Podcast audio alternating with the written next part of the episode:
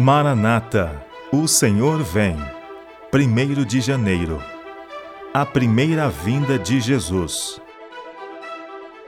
Vindo à plenitude do tempo, Deus enviou seu Filho para resgatar os que estavam sob a lei, a fim de que recebêssemos a adoção de filhos. Gálatas capítulo 4, versos 4 e 5.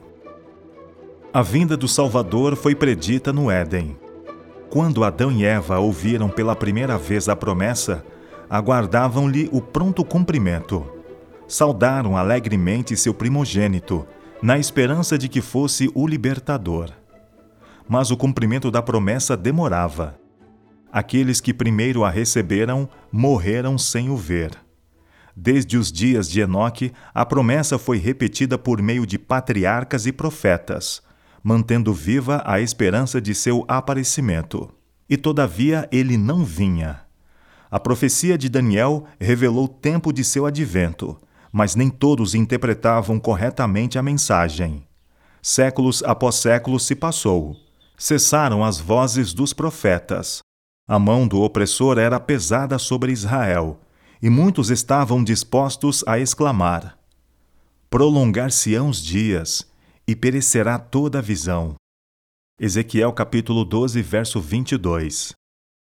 Mas, como as estrelas no vasto circuito de sua indicada órbita, os desígnios de Deus não conhecem adiantamento nem tardança. Mediante os símbolos da grande escuridão e do forno fumegante, Deus revelara a Abraão a servidão de Israel no Egito e declarara que o tempo de sua peregrinação seria de quatrocentos anos sairão depois com grandes riquezas. Gênesis capítulo 15, verso 14. Contra essa palavra, todo o poder do orgulhoso império de Faraó batalhou em vão. Naquele mesmo dia, indicado na promessa divina, todos os exércitos do Senhor saíram da terra do Egito. Êxodo capítulo 12, verso 41. Assim, nos divinos conselhos fora determinada a hora da vinda de Cristo. Quando o grande relógio do tempo indicou aquela hora, Jesus nasceu em Belém. Vindo à plenitude dos tempos, Deus enviou seu Filho.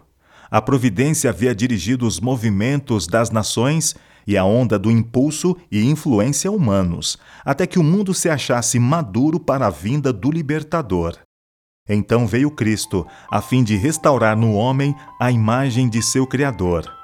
Ninguém, senão Cristo, pode remodelar o caráter arruinado pelo pecado. Veio para expelir os demônios que haviam dominado a vontade.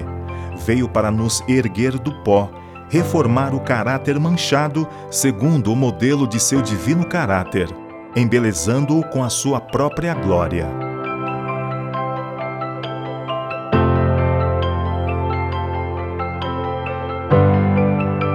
Ellen G. White, Meditações Matinais, Maranata, O Senhor Vem, de 1977.